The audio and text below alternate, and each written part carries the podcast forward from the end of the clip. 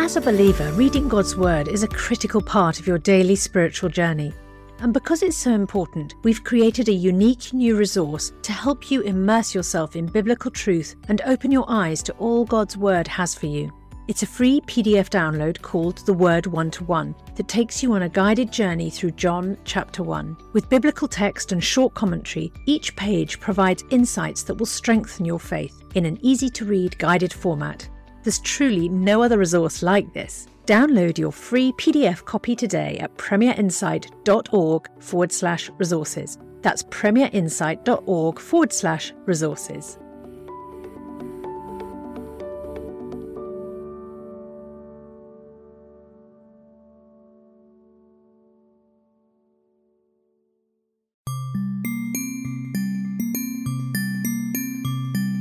Matters of Life and Death a podcast from Premier Unbelievable.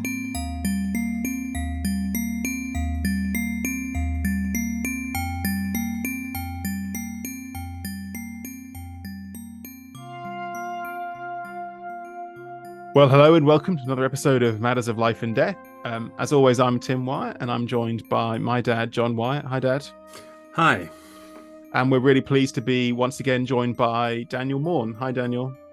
Hi there uh, we're picking up really our conversation from last week where we started off talking to Daniel about his work as a psychiatrist, uh, what what kind of patients he's seeing, the, the rise in mental health conditions, and we kind of finished by on a bit of a cliffhanger, really talking about Daniel's thoughts on uh, the kind of over pathologizing of of everyday kind of mental health, uh, how we approach distress and kind of emotional problems um, and and I was really keen to to set up to see whether that you thought there was a place for the church perhaps to to be part of the answer to this. You you were talking about how we've kind of overcorrected in our effort to destigmatize mental health conditions, and we've now kind of pushed maybe too far the other way, and no one is sad anymore. They're always depressed.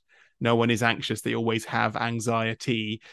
Do you think there's anything in the kind of Christian tradition, in the Christian story, which could help kind of model a more emotionally resilient kind of approach to life that doesn't uh, kind of pathologize um, the ordinary ups and downs.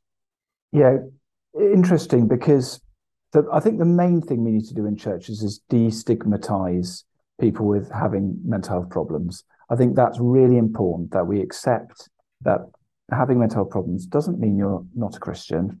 It doesn't mean you don't have a great faith. It just means that you you have a, mental health problem like you might have a physical health problem. And that's the most important narrative we need to have in churches. And that is the main problem that churches have around mental health. Now, there is, as you say, you know, um, perhaps a place for the church to support people in their emotional resilience. Um, and, and really, the church has a lot to offer here um, in, in many different ways. And there's a framework actually that I have for thinking about this. Have you guys come across the term biopsychosocial? Do you want to explain it? Yep. So, uh, as humans, we are biological, psychological, and social. God created us, created us biologically. He also gave us an interiority, the ability to communicate, to think, to feel. He also made us social creatures. He made Eve for Adam. He created family structures because uh, he wants us to live in community. Now, uh, the biopsychosocial, interestingly, so I've said it's biblical, it's also the frame we use for understanding mental health problems, how they present, you know, what's the reason they present from biological, psychological, and social reasons, but also how to manage them biologically, psychologically, and socially. And my view is the church has a lot to say for the psychological and social elements of this support that mental health problems have. So, so do you want to talk a little bit more about what that might look like? I can obviously the church is not going to be doling out people antidepressants. How, how could they offer support, treatment, resilience in the kind of psychosocial element of it? Yeah. So when I'm a psychiatrist, I'm thinking about biopsychosocial treatments. Biological might be antidepressant, psychological might be a talking therapy, and social might be sorting out their housing. But look, psychological um, support in a church could look like a home group it could look like a, a, a chat with uh, a wise, um, mature Christian. It could look like um, reading the Psalms and actually really getting into uh, and and uh, sort of in tune with some of the psalmists' despair. Maybe it can be looking at Matthew 6, the Sermon on the Mount, when Jesus talks about managing anxiety and saying, you know, be careful what you think. Do not be anxious about tomorrow. You know, think about today. Seek first the kingdom of God. What Jesus is saying there is don't just accept your thoughts as your own, as, as, as what you are. Think critically about your thoughts have a critical distance between you and your thoughts and actually think other things than perhaps what is coming into your mind, because otherwise you'll get anxious. So there's a lot to be said psychologically. Socially, of course, I mean, that's more obvious, isn't it? You know, there's coffee mornings, there's church on a Sunday morning, there's lots of different opportunities to get involved socially, but not only to receive, but to give, which is so important in mental health recovery. So I really like this model, but I want to push back a bit and say, is, isn't it a fourfold model from a Christian point of view? There's biological, there's psychological, there's social and relational, but there's also spiritual. And isn't spiritual a dimension in our in the way we are created? We're all created as spiritual beings whether we like it or not. We all have the capacity for relationship with God. We all understand the nature of right and wrong. And isn't that a factor in our illness? Isn't couldn't spiritual factors, uh, a sense of guilt or uh, maybe very bad theology, can actually be a a, a pathogenic, you know, something a disease creating uh, force, as well as potentially a force for good, for, for healing and therapy. There is there is that sort of way of looking at things. Um, I perhaps rather controversially disagree with that. If you, you know, there's that old question of you know, if you look at a pie being your bit of the week, and you know you've got a slice for work and a slice for your family, and these are different amounts of time you're giving them, and then you have a slice for God. They say, don't give a slice to God because God should have a, the central bit of every slice. And I think that's the same with biopsychosocial. If you look at that like a pie, you know, treating our body uh, uh, as a temple, that's spiritual. Uh, engaging in relationships and loving, caring relationships, that's spiritual. Looking after your mind and managing your thoughts and understanding guilt, that's spiritual too. I wouldn't look at these as a separate piece of pie. I know there are people that disagree with me, but I think the problem is of carving spiritual out as another sort of segment in this pie is we forget how much we God sees us as spiritual beings. There's not a, a disembodied entity of, of spiritualness that we have, which is separate to our biology or our relationships. I mean, goodness me, the way I understand and express my faith is hugely socially. So if I was to, divorce my spiritual um, nature from how I uh, relate to people, I, you know, it'd be really interesting. How would I, I would think that. So that that would I, I like the fact that you brought that in because it's a debate that's often thought about when you know is is it biopsychosocial spiritual? I would say, you know, that all of us should be considered spiritual and looking after your body. You know, what a spiritual thing to do to look after that well. Yeah, I can, I can see that. I suppose my concern is that for most people in the psychiatric world, in in the world of health, they can adopt this bio psychosocial model and effectively ignore uh, the spiritual as being either illusory uh, or else, you know, irrelevant. Um, and I suppose I I mean, I, I, I get what you're saying that everything is spiritual. We can't compartmentalize it. I, I just don't want to forget it as a as as a potent force of uh, for both good and evil. I mean, one of the things I've seen as a doctor uh, trying to help often parents struggling with the reality of um, of having a, a child with special problems, brain damage, disability, is how often bad theology is a factor. You know that I I know why this has happened. God is punishing me. I, I know that you know it's all because of what happened or what I didn't do or didn't do, and and and that you know the potent force that that spiritual factors can be in in people's uh, mental life And I, and I, think you're right. I mean, that would be if you're going to use a framework in the secular world, the that reason for having spirituality would be would be to remind people, and indeed it is often forgotten about. Um, I, you know, it's what can you do in a in a secular um, professional setting in mental health when somebody brings up spirituality? You can point them towards the pastoral care team. You can ask about it. You can ensure that they're managing it um, rather, you know, it's more about signposting um, and understanding it as part of the problem. But I think as churches, uh, you know, what what what we need to do is is really realise that people with mental health problems, particularly depression, really do have crises of faith and really do begin to doubt, like they begin to doubt about everything, whether their wife or husband might love them, whether anyone likes them, you know whether there's any reason in the universe and along God, God is lumped in with that and they can really struggle with hope and we know hope is so central to faith. So i think we need to be really aware of these spiritual dimensions and i certainly don't think it should be forgotten.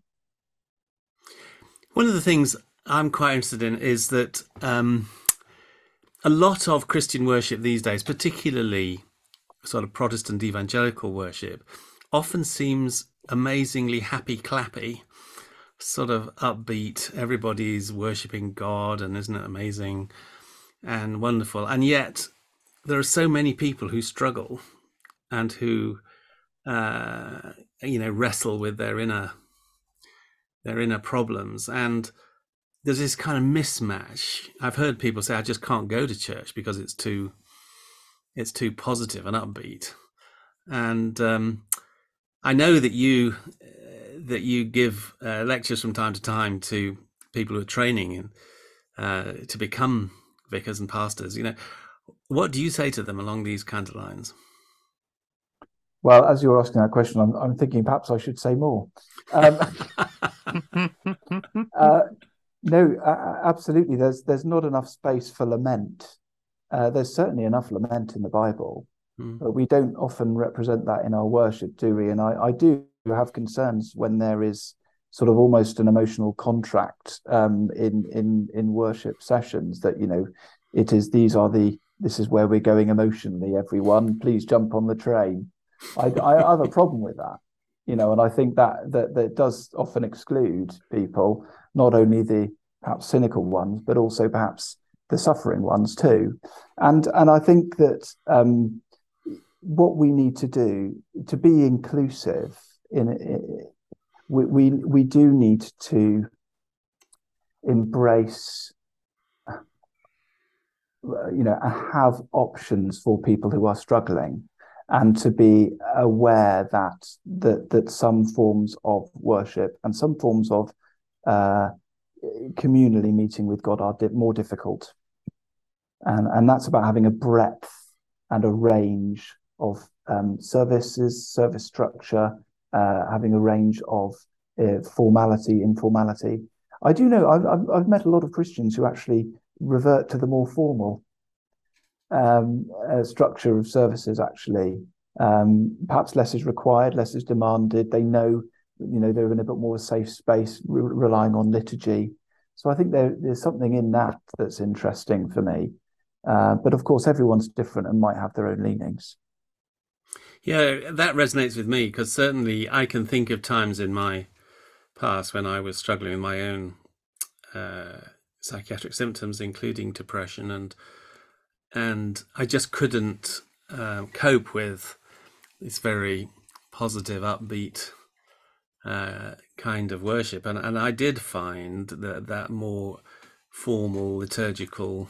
There's something about it's external, isn't it? I mean, part of the problem is with this kind of um, style of worship, which is it's all in my head. I've got to, or in my emotions, I've got to try and, as you put it, you know, get on the train, and and it's all about you know what am I, how am I engaging with the with what's going on here. Whereas when it when you're following a more set structure, it's it's much it's out there. You know, I'm I'm reading these words, I'm I'm praying mm. these prayers and yeah, I, I'm feeling dead inside, but I can still, I can still read the words. I can still be involved. And, and I think, yeah, I think that's right. And there's there's, there's this real sense of uh, uh, what's the word detachment that people have, but they can still experience things vicariously.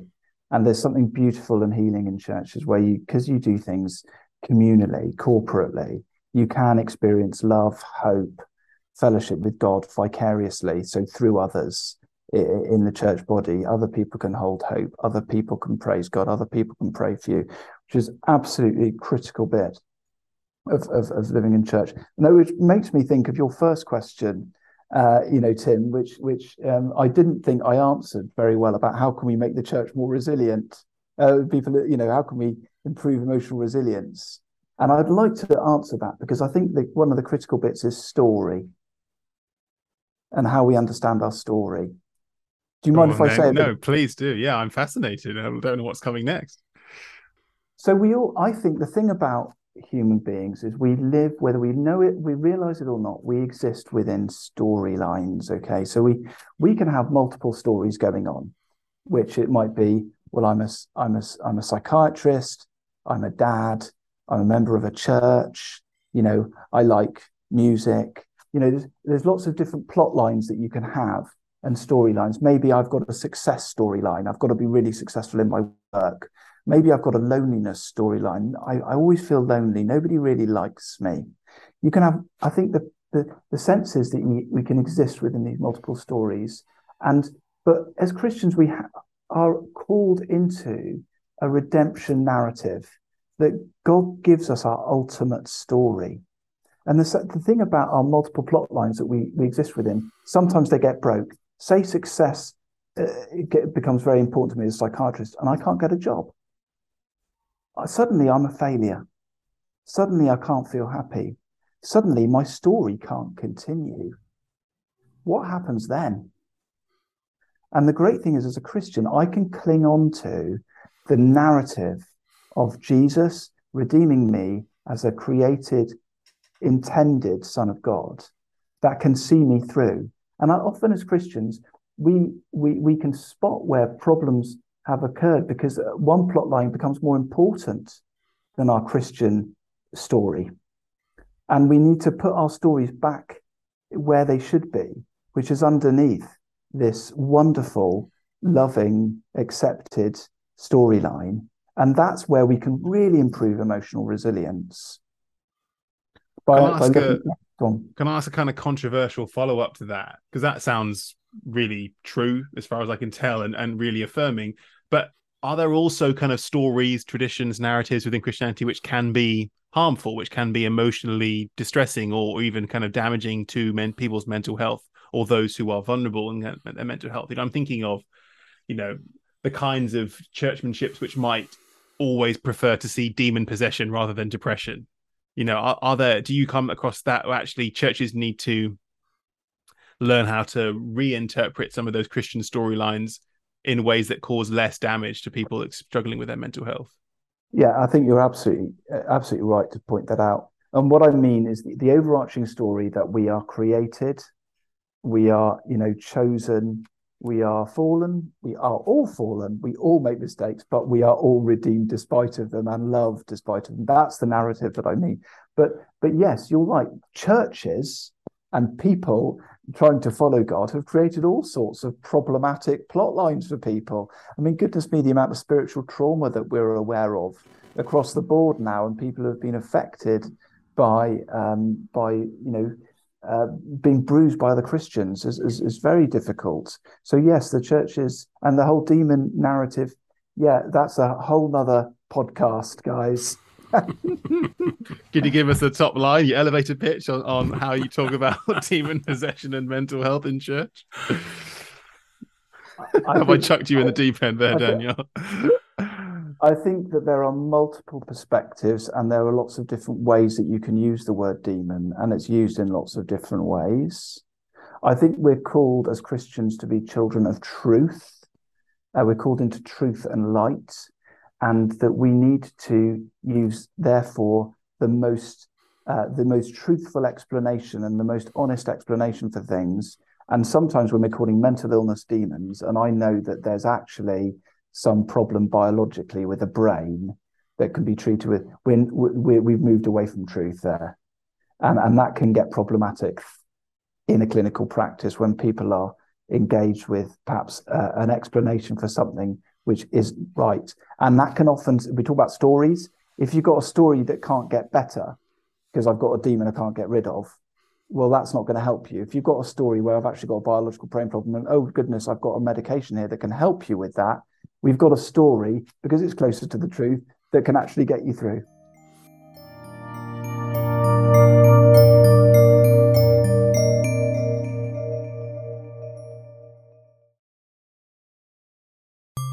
You're listening to Matters of Life and Death, a podcast from Premier Unbelievable. A bit more uh, close to home, I think, for many of us, is when church seems to exacerbate guilt feelings. Yeah, I, I can think of one tragic case where a teenager who I think had really struggled with a sense with with her own issues um, was uh, very influenced by a church that put a, a, great deal of emphasis on on sin and the need for forgiveness and um, and she eventually took her own life. And, and her father, you know, there was obviously many, many factors behind that, but I know that her father felt that this sort of negative stuff that was coming from the church actually contributed towards her own suicide. And that, that's where, I mean, that's tragic, John. That's really tragic. And, and goodness me, if the church can't be a place where broken people are, are accepted and loved, you know, what are we? Mm. But but I mean, it, it makes me think that um, that actually there's a lot of ignorance out there. There's a lot of judgment. I mean, can't we take the log out of our own eye? What is it about mental health problems where everyone thinks they can give an opinion? I mean, if we meet some about about why it was caused, so somebody's depressed and you go, "Well, well, you made a bad decision and that's why you're depressed." We don't do that if somebody you know, um, broke their leg skiing. We go, well, you shouldn't have gone skiing, should you? Oh, that was your that was your mistake when that's a much more clear cut causation problem. You know, we're all very happy to jump in and go, well, you've sinned and you've done that. And then that judgmental attitude, there is no place for it. Absolutely no place for it. Keep your judgment to yourself. You're probably wrong anyway. And anyway, there's no point in laying blame at somebody who's already self stigmatizing. We need to give these people hope. We need to give these people encouragement. And actually, we've got our narrative wrong um, biblically, and uh, uh, uh, there is there are huge amounts of um, characters in the Bible who struggle in a very real way with uh, what, uh, from my perspective as a psychiatrist, is clearly deep depression or deep anxiety, and we need to open our eyes to that. And, and, yes, there weren't antidepressants around at that time, but I'd like to think that one of the psalmists or Jeremiah might well have taken advantage of those medications. I don't think God would have had a problem with that either. That's really interesting because I've just remembered when I was a medical student and studying psychiatry, I was reading the Psalms at the time, same time and saying, "Good grief, I can recognise you know, ticking off all the all the symptoms." That's right. So I, right. I think you're right uh, that, um, and and that's the wonderful thing about the scriptures, isn't it? It's so it's so honest about the struggles. You know, it, it there's there's so much about people struggling with their own feelings and emotions and and saying to God, where are you and, and why don't you intervene and and why am I feeling like this? And and that's the wonderful things about the Psalms, isn't it? They they give us they give us language to express these feelings back to God. Absolutely. I mean, I think that's God loving loving us by showing this the, the sense of brokenness and show, Jesus showing his own brokenness too, you know, in, in different ways. Throughout the Gospels, Jesus is broken, he weeps, he's in anguish, he gets angry. You know, he's he really engages with his emotional world um, that really should uh, help us to see that, you know, w- struggling is not something which we should automatically assume is sinful. Um, and we shouldn't automatically judge to jump, jump to judgment we should automatically lean on God more heavily. and we should look to our, you know, our church to help us to do so and do it with us. Do you think there are particular mental health kind of pathologies which come up more often among people of faith or in church communities? No. that was an easy answer. I I heard some psychiatrists say that he thought that that Christians' mental health problems self-selected towards different denominations, so that so that people who had a tendency to sort of obsessive compulsive disorder um, or, or, depression were more likely to go for certain particular sort of conservative evangelical denominations. Yeah, yeah. excuse, excuse me. I would like to rephrase yeah. that. no, no. I, I, I think that if you ask about the church in general, I would definitely say no, and it's important we say no. I, I would say that if you look at churches, I, from my perspective, I don't talk about illnesses, but there's definitely a sense of personality differences in different denominations. Um, and and personalities, different personalities are more prone perhaps to different problems and different, you know, different types of um, uh, experiences, if you know, different ways of experiencing struggle. So so yeah, I mean, I could I could run with that, John. I mean, I've heard you talk before about personality disorders, which is obviously kind of a, not the same as a mental health condition. Do you think there are certain personality disorders that we might need to kind of be aware of in in, in church congregations?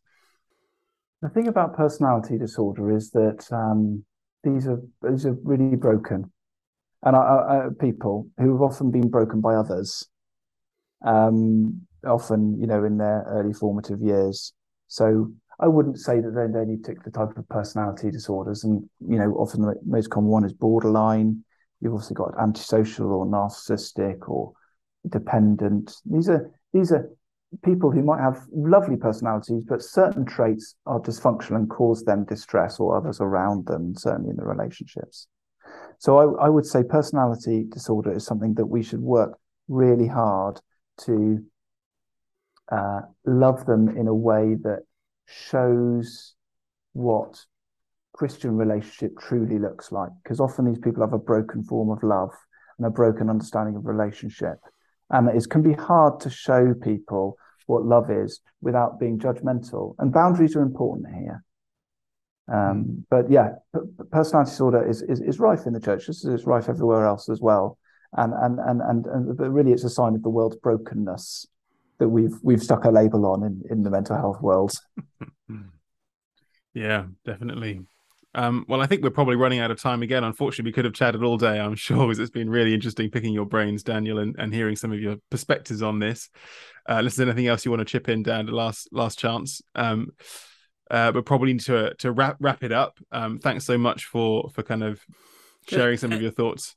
Um, I, I'd just be interested, Daniel, if if you if if people are interested in pursuing this further, you know, are there particular things you'd recommend? Uh, books, uh, websites, podcasts?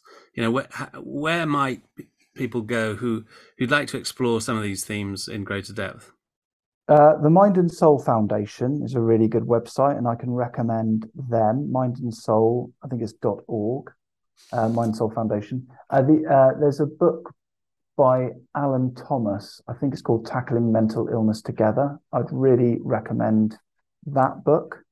I'd recommend a book called uh, Christianity and Depression by Tasia Scrutton.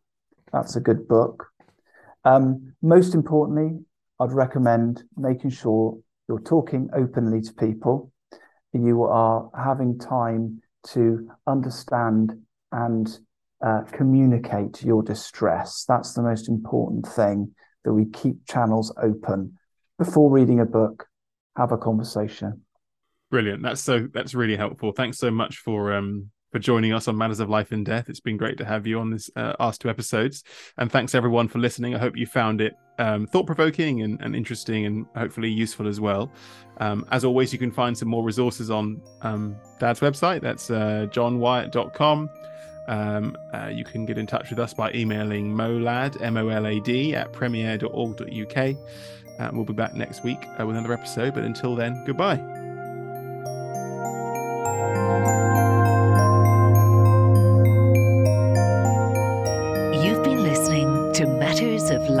Death, a podcast from Premier Unbelievable.